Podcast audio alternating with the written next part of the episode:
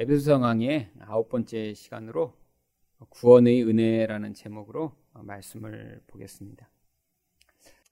이 에베소 2장 8절은 바울 신학의 가장 핵심적인 내용이 담겨 있는 것입니다. 우리가 은혜, 믿음, 교회에서 아주 흔히 사용하고 그렇기 때문에 잘 알고 있다라고 생각을 하고 있지만 이렇게 바울이 은혜로 인하여 믿음으로 말미암아 구원을 받는다라고 할 땐 이 성경 전체에서 이야기하는 어떤 특정한 의미들이 그 안에 담겨 있는 것입니다. 우리가 흔히 은혜라는 단어는 언제 사용하나요? 뭔가 좋은 일이 있을 때요. 감동을 받았을 때요. 또 마음이 따뜻해질 때요. 또 내가 힘들 때 도움을 얻을 때요. 또 내가 그런 자격이 안 되는데 아, 무엇인가 아, 그런 하나님으로부터 나를 도와주시고 문제가 해결되는 그런 상황에서 우리가 은혜를 받는다라고 합니다. 그런데 성경에서 물론 이 은혜가 이러한 의미로 사용될 때들이 있습니다. 하지만 성경에 나오는 거의 대부분의 이 은혜라고 하는 단어는 어떤 특정한 의미를 가지고 우리에게 이 은혜가 정말 무엇인가라는 것을 가르쳐 주시고자 합니다. 그래서 오늘 8절 상반절에 너희는 그 은혜에 의하여 구원을 받았다라고 되어 있는데 이 은혜가 단순히 내 마음이 따뜻해지거나 뭔가 좋은 일이 일어나는 차원이 아니라 우리 구원의 가장 핵심적이고 중요한 요소라고 하는 것입니다. 성경에서 이 은혜라고 하는 단어를 한글로 검색을 하면 291번이나 나옵니다. 물론 이렇게 나오는 이 은혜라고 하는 단어의 원어는 각각 좀 다른 단어들을 번역한 것입니다. 구약에는 이 은혜라는 단어를 아주 여러 개의 단어들을 어, 이렇게 번역을 하고 있습니다. 흔히 헨, 토부, 헤세드 뭐 이런 단어들을 번역하지만 그 의미들은 성경이 원래 보여주고자 했던 그 일관된 은혜라는 어, 표현보다는 사람으로부터 받는 호의 또 하나님으로부터 받는 도움 어, 이런 종류의 의미로 사용될 때가 많이 있습니다. 그런데 신약 성경에서는 이 은혜라는 단어가 주로 카리스라고 하는 하나의 단어로 사용하고 있고요. 그리고 이 단어는 지금 이 성경이 보여주고자 하는 또 이 바울이 이곳에서 사용하고 있는 바로 신학적 의미로서의 은혜라고 하는 단어를 사용하고 있는 것입니다. 구약에서 이 은혜는 특별히 하나님의 성품을 보여주고자 사용된 단어였습니다. 그래서 출애굽기 33장 19절 말씀을 보시면 여호와께서 이르시되 내가 내 모든 선한 것을 내 앞으로 지나가게 하고 여호와의 이름을 내 앞에 선포하리라. 나는 은혜 베풀 자에게 은혜를 베풀고 긍휼히 여길 자에게 긍휼을 베푸느니라. 하나님이 스스로 자신을 은혜 베풀 자에게 은혜를 베푸시는 분이시라고 어, 설명을 합니다. 은혜로움이라는 것이 하나님의 성품이라고 하는 것이죠. 결국 하나님은 자신의 성품에 따라 우리에게 은혜를 베푸시고 계시다라고 하는 것입니다. 그러면 하나님이 베푸시는 이 은혜가 무엇인가? 우리가 알기 위해서는 그 하나님의 성품이 어떤 방식으로 발휘되는가를 찾아보아야 합니다. 그런데 구약 성경에서 이렇게 하나님을 설명하면서 하나님이 은혜롭다라고 할 때마다 항상 일관되게 같이 사용되는 표현이 있습니다. 오늘 출애굽기 33장 19절에도 나오는데 긍휼 혹은 불쌍히 여긴다라고 하는 표현이죠. 그래서 시편 103편 8절을 보시면 여호와는 긍휼이 많으시고 은혜로우시며 노하기를 더디하시고 인자하심이 풍부하시도다라고 표현하고 있습니다. 결국 이 은혜라는 것이 하나님의 그 무한한 긍휼로 말미암아 이렇게 자격이 되지 않는 자들에게 베풀어지는 그런 좋은 것임을 알 수 있는 것입니다. 결국 하나님이 은혜 베푸신다고 할 때 그 대상에 관계없이 이 하나님의 좋은 것이 베풀어지며 결국 그 안에는 하나님이 우리를 긍휼히 여기시기 때문에 베푸시는 은혜라고 하는 것이죠. 그런데 이런 성품으로 말미암는 하나님의 은혜가 어떤 방식으로 나타나냐 하면 구약에선 죄로 말미암아 죽었어야 할 자들 가운데 하나님이 심판하시지 않고 그에게 은혜를 베풀어 살려내시는 그런 그림으로 등장합니다. 바로 노아에 관한 이야기입니다. 창세기 6장 8절 말씀을 보시면 그러나 노아는 여호와께 은혜를 입었더라. 이 노아를 설명하면서 노아가 은혜를 입었다라고 할 때 맨 앞에 그러나라고 하는 이런 접속사를 사용하죠. 앞에는 이것과 반대되는 내용이 담겨 있다라고 하는 것입니다.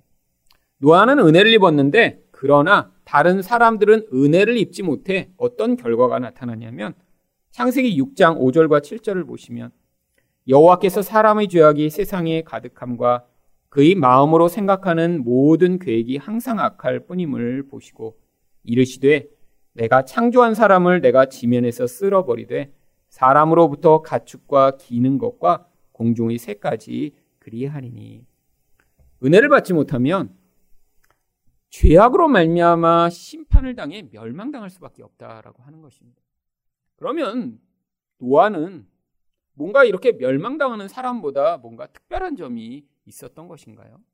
하나님이 보실 때 이 노아를 보니까 아, 이 노아는 그래도 이렇게 멸망시키면 안 되겠다라고 하는 그런 어떤 좋은 점이 노아에게 발견됐기 때문에 하나님이 그 노아는 살려주신 것일까요?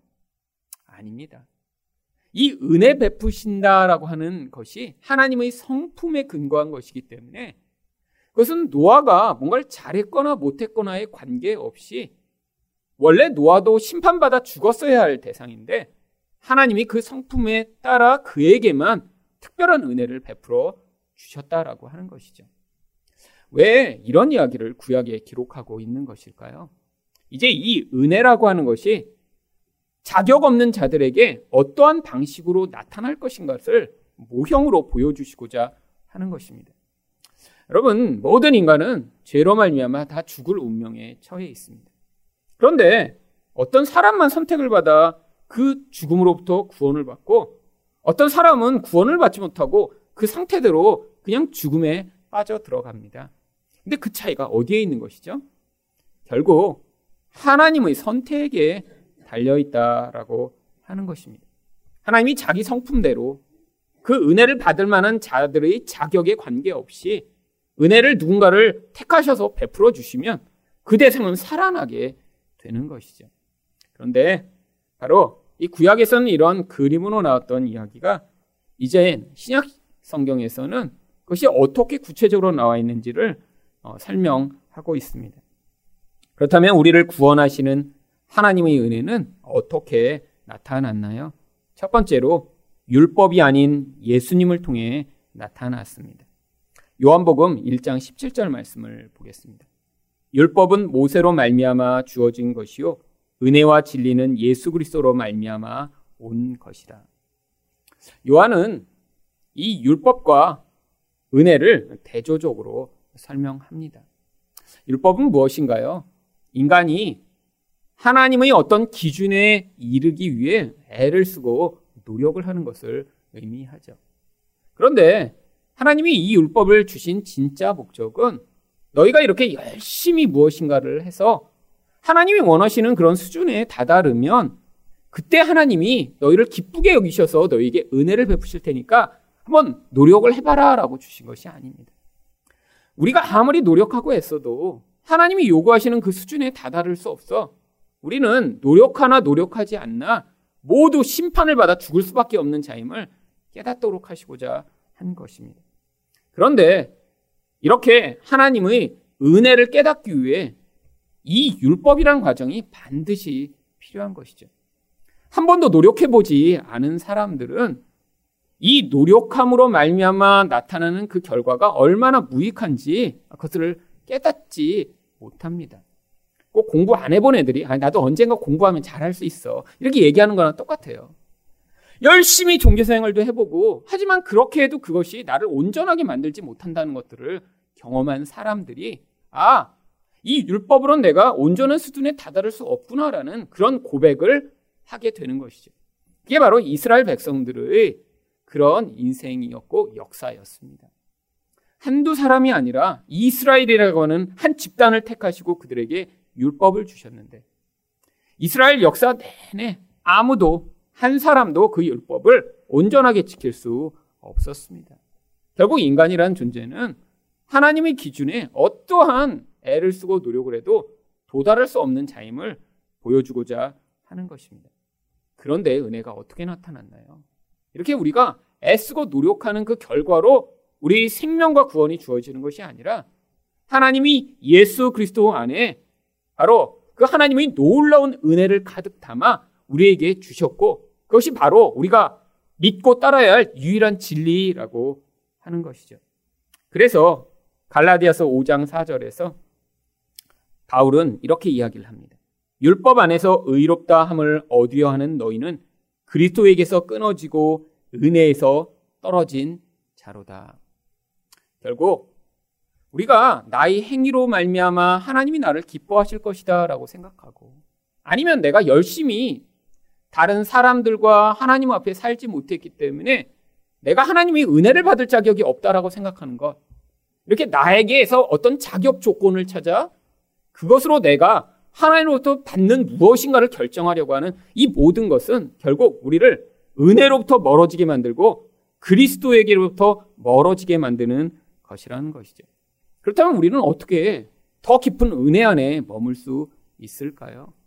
바로 예수 그리스도를 온전히 믿고 의지하는 것입니다. 그런데 이 신앙생활 가운데 가장 어려운 게 예수 믿는 것입니다. 차라리 무엇인가 쉬운 거를 하나 주고 하루에 뭐 30분씩 성경 읽고 그 다음에 20분은 성경 필사하고 그 다음에 또 30분은 매일 주기도문을 100번씩 외우라고 하면 그게 훨씬 쉽습니다. 그거는 체크하면서 할 수 있어요. 그런데 예수를 믿으라고 하는 것은 우리의 어떤 행위에서 나타나는 그런 행위로 말미암는 것이 아니라 우리 본질의 문제이고 근원의 문제입니다. 인간은 자기 행위로 자기 행위를 규제하는 어떤 종류의 행위는 할 수 있지만 이 영혼의 근원이 하나님과 관계가 끊어져 우리 인생을 뒤틀어지게 만들고 악을 토해내게 만들며 우리를 계속해서 우상 숭배로 끌어가는 그 경향성으로부터 우리가 스스로 자유로울 수 없기 때문에 바로 이 예수를 믿는 것이 이렇게 힘든 것입니다. 그런데 하나님이 인생 통해 우리 근원 안에서 예수를 의지하지 않을 때 나타나는 이런 악한 결과를 우리 인생이 경험하게 하심으로 말미암아 결국 그 과정을 통해 내가 예수로 한 발짝 더 나아가며 예수님을 더 붙들 수 있도록 만드는 인생 만들어내시고자 하는 것이죠. 여러분 구약 성경의 야곱이라고 하는 인물이 있습니다. 근데 야곱이 130세가 되어 바로 앞에 섰을 때 뭐라고 고백하나요? 내 인생 130세를 살았는데 내 인생이 험악하였습니다 라고 고백을 합니다. 근데 여기서 이 험악하다라고 하는 표현은 너무 고통스럽고 단순히 힘들게 살았다라고 하는 표현이 아니에요. 이 험악하다라고 하는 히브리어 라는 그냥 악이라고 하는 단어입니다. 선과 악을 가르는 그 악이요. 아니, 자기 인생 자체가 그냥 악하다라고 얘기하는 거예요. 아니, 130년이나 산 이 야곱이 왜 이런 고백을 하는 것일까요? 더구나 바로 앞에서요. 바로 자기 인생을 영적으로 바라보기 시작한 것입니다. 왜 이런 악한 결과가 만들어지게 됐나요? 이 야곱이 거짓말을 하고 또 속이고 빼앗으려 했기 때문인가요? 그건 행위죠. 그 근원 안에서는 이 죄가 만들어내는 그 무서운 욕망이 계속 만족하지 못하게 만들고 자기 형을 질투하게 만들고 부러워하게 만들고 결국엔 내적으로 만족과 기쁨이 없어. 결국 외부에서 주어지는 무엇인가를 내가 얻고 취해야 내가 만족한다라고 하는 그런 생각을 하게 만들었고요. 결국 그 결과 그가 속이는 자로 살고 거짓말하는 자로 살게 만들었던 것입니다. 바로 야곱은 자기 인생을 통해 그걸 고백한 거예요. 내 영혼 안에 있는 이 깊은 불만족과 고통이 내 인생이 내가 이렇게 노력하여 그것들을 취하고 거짓말해서라도 얻으려고 했던 이 결과로는 결국 악한 인생밖에 살 수 없었다라고 고백을 하게 되는 거죠. 이게 바로 성도의 인생이 예수의 다른 것으로 자기 영혼을 만족해 하며 예수의 다른 것을 붙들려고 할 때마다 나타나는 결과로 경험되는 것입니다. 결국 이렇게 노력하고 애써서 어떤 결과를 만들어내려고 하는 이 모든 것이 어쩌면 우리가 어떤 기준에 다다르고자 하는 율법인 것이죠. 물론 이게 종교적으로 이런 교회 안에서 통용되는 어떤 행위를 해서 내가 아, 이 정도를 하면 나는 괜찮은 신앙인이다라고 이야기할 수 있는 것 말고도 세상에서도 내가 어떤 수준에 다다르면 괜찮은 사람이고 내 나이에서 내가 이런 모습으로 살고 있으면 괜찮다라고 하는 이 기준, 이 기준에 다다르고자 결국 우리는 예수로 말미암는 그 은혜가 아닌 다른 것으로 내 인생을 채우고 내 인생의 그 근거를 삼으려고 하는 태도로 살아가고 있는 것입니다. 결국 은혜에서 멀어지면 우리는 이 땅 가운데 결국 이 악을 더 많이 경험할 수밖에 없습니다. 결국 우리 인생이 그래서 가장 애써야 할 것이 하나님, 내가 이 은혜에 머물기 위해 하나님의 그 풍성한 은혜에 머물기 위해 예수 그리스도와 동행하는 인생 살게 해달라는 그런 간구를 하며 우리가 살아야 하는 것이죠. 그래서 요한복음 1장 14절과 16절은 이렇게 얘기합니다. 말씀이 육신이 되어 우리 가운데 거하심에 우리가 그의 영광을 보니 아버지의 독생자의 영광이요 은혜와 진리가 충만하더라. 우리가 다 그의 충만한 데서 받으니 은혜 위에 은혜로라. 예수 그리스도 안에 은혜가 가득 하고 또 진리가 가득하다는 것입니다.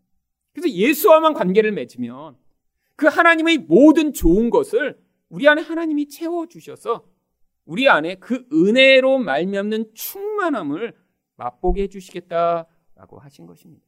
결국 우리가 은혜를 많이 받으려면 어떻게 해야 되냐요? 예수를 붙들어야 합니다.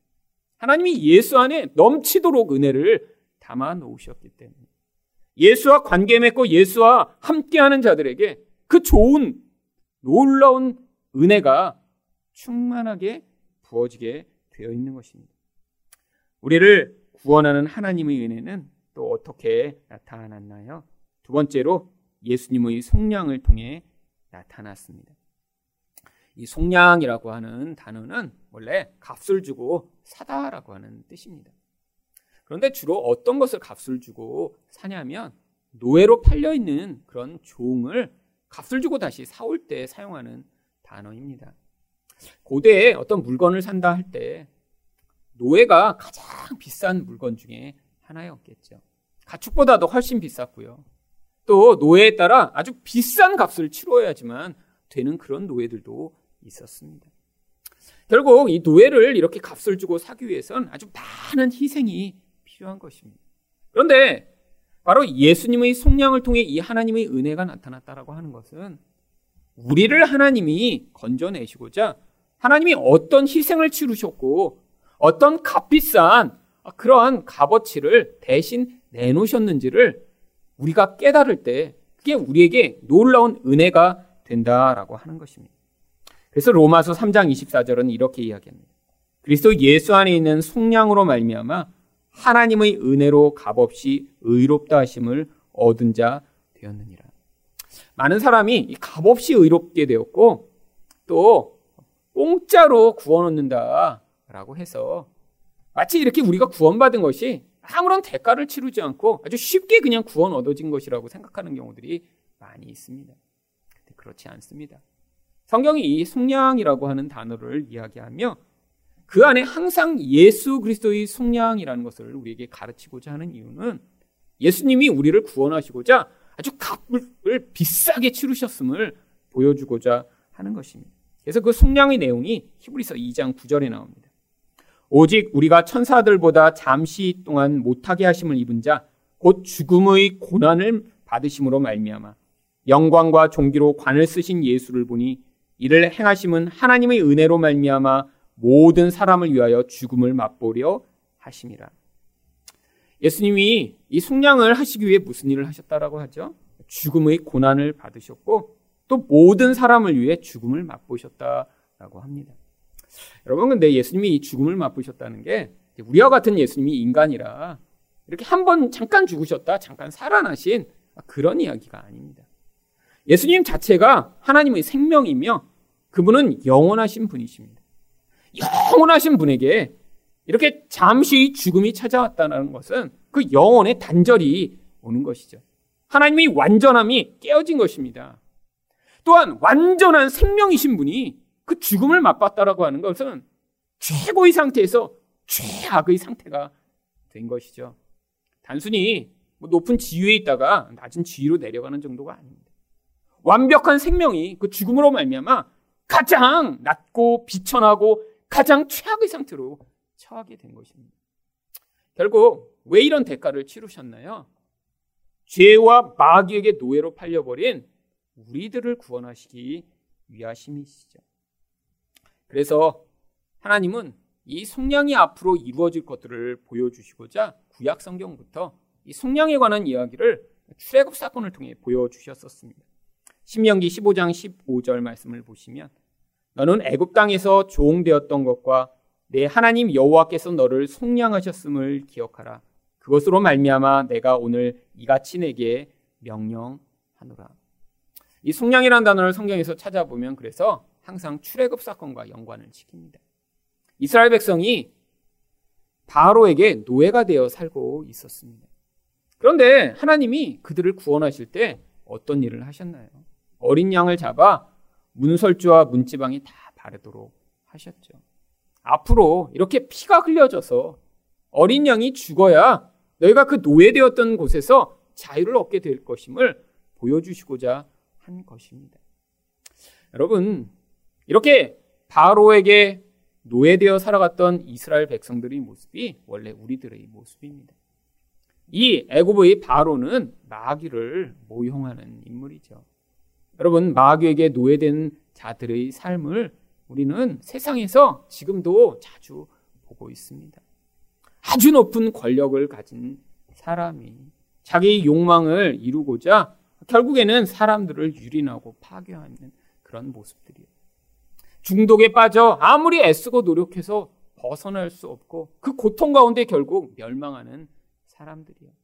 아무리 많은 것을 가져도 두려움과 불안함과 우울함으로 끊임없이 고통하며 살아가는 사람들이요. 여러분, 마귀가 사람들의 영혼을 지옥처럼 만듭니다. 아무리 풍요해도, 아무리 높은 자리에 가도 만족이 없고 기쁨이 없이 살아가도록 만드는 그 모습들. 서로를 파괴하고 비호하고 저주하며 살도록 만드는 이 모습이에요. 그런데 얼마나 놀라운 일입니까?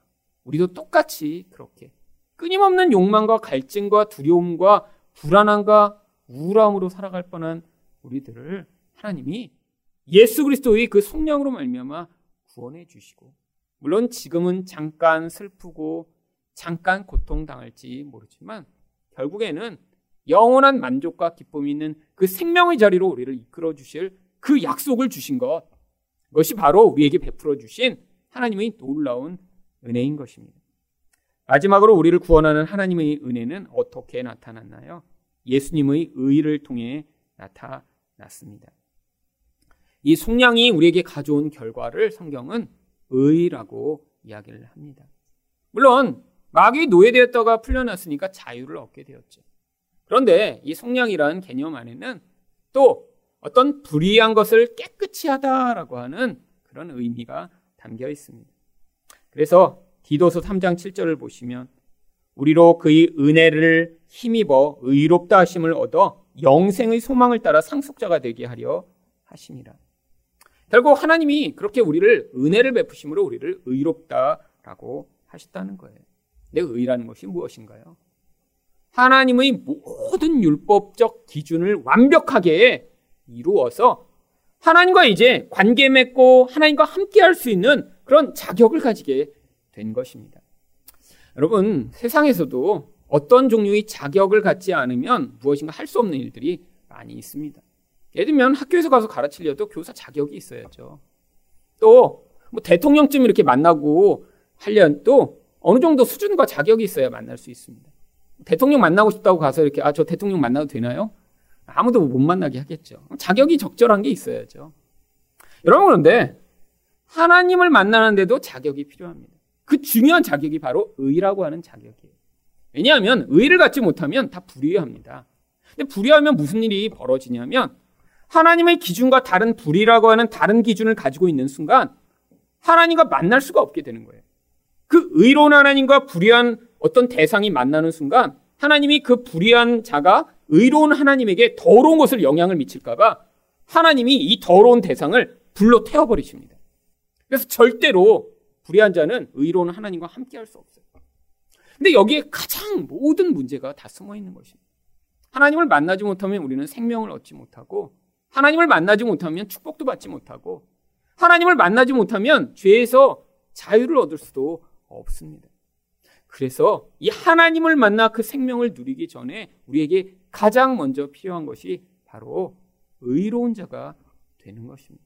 그런데 이렇게 의로운 자가 되는 것이 우리가 노력을 했더니 헌신을 했더니 열심을 부렸더니 아니 태생적으로 무엇인가 잘할 수 있는 사람이 그래도 최선을 다했더니 어떤 수준에 다다르더라가 아니라 어떤 자격, 어떤 조건, 어떤 배경에 있는 자라도 다 이렇게 예수 그리스도로 말미암는 은혜로 말미암아 이젠 하나님을 누구나 만날 수 있는 의를 선물로 받게 되었기 때문에 이것을 은혜라고 이야기를 하는 것입니다.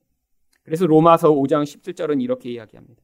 한 사람의 범죄로 말미암아 사망이 그 한 사람을 통하여 왕노릇 하였은즉 모든 자가 아담의 그 죄를 가지게 되었다라는 거예요. 그래서 이젠 죄가 모든 인생을 다 왕처럼 다스리게 되었는데 더욱 은혜와 의의 선물을 넘치게 받는 자들은 한번 예수 그리스도를 통하여 생명 안에서 왕노릇 하리로다. 이 놀라운 은혜, 이 놀라운 의라고 하는 자격이 이젠 예수 그리스도를 믿는 모든 자에게 임해 죄에 지배받던 그 영혼들이 이젠 예수로 말미암아 지배받는 자, 하나님의 놀라운 생명을 얻는 자가 되도록 하나님이 우리 인생을 통치해 주시겠다고 약속하고 있는 것입니다. 그래서 로마서 5장 21절은 이렇게 얘기합니다. 이는 죄가 사망 안에서 왕 노릇 한 것 같이. 결국 죄를 지으면 그 결국이 무엇이라는 거예요? 사망이라는 결국으로 그 죄가 왕처럼 그를 사로잡아 이끌어가게 된다는 것이죠. 그런데 은혜도 또한 의로 말미암아 왕노릇하여. 이 은혜를 받은 자들은 이제 더 이상 죄가 아니라 하나님의 의가 그의 인생을 이끌어가서 우리 주 예수 그리스도로 말미암아 영생에 이르게 하려 함이라. 죄가 가져오는 사망이 아닌 바로 이 의가 가져오는 놀라운 생명을 얻는 자리로 우리를 인도해 주시겠다라고 성경이 약속하는 것입니다. 여러분, 하나님이 우리에게 베풀어 주시는 이 은혜가 도대체 그러니까 무엇을 의미하는 것일까요? 바로 이 은혜는 율법이 아니라 예수 그리스도를 통해 우리를 죄에서 속량하시고 우리를 의롭다라고 하셔서 우리에게 생명을 주실 이 모든 것을 바로 성경이 은혜라고 하는 것입니다. 여러분 이 은혜가 무엇보다 크고 놀라운 것입니다. 여러분 이 은혜가 로또 맞는 것보다 훨씬 좋은 거고요. 이 은혜가 어떤 재벌집에서 태어나는 것보다 훨씬 좋은 거고요. 이 은혜가 대통령이 되는 것보다 훨씬 좋은 것입니다. 그런데 하나님이 그 생명의 근원이신 하나님과 영원히 함께하며 그 좋은 하나님과 그 하나님이 주시는 그 풍성한 축복을 영원히 누릴 수 있는 이것을 우리에게 예수 그리스도로 말미암아 은혜로 주시겠다고 약속하셨기 때문에 우리가 예수와 동행하는 삶을 살 때 이 은혜로 말미암아 주어지는 그 놀라운 축복과 그 놀라운 구원의 그 결과를 인생 가운데 누리게 되는 것입니다. 여러분이 이제 앞으로 기도하실 때마다 하나님 예수로 말미암아 나를 속량하시고 나를 의롭다라고 하신 이 은혜를 제 인생 가운데 더 풍성하게 해 주셔서 절대로 다른 것이 아니라 예수를 통해 얻게 되는 이 놀라운 생명의 풍성함이 날로 날로 더해갈 수 있도록 은혜를 달라라고 이렇게 기도하시는 여러분이 되시기를 축원드립니다.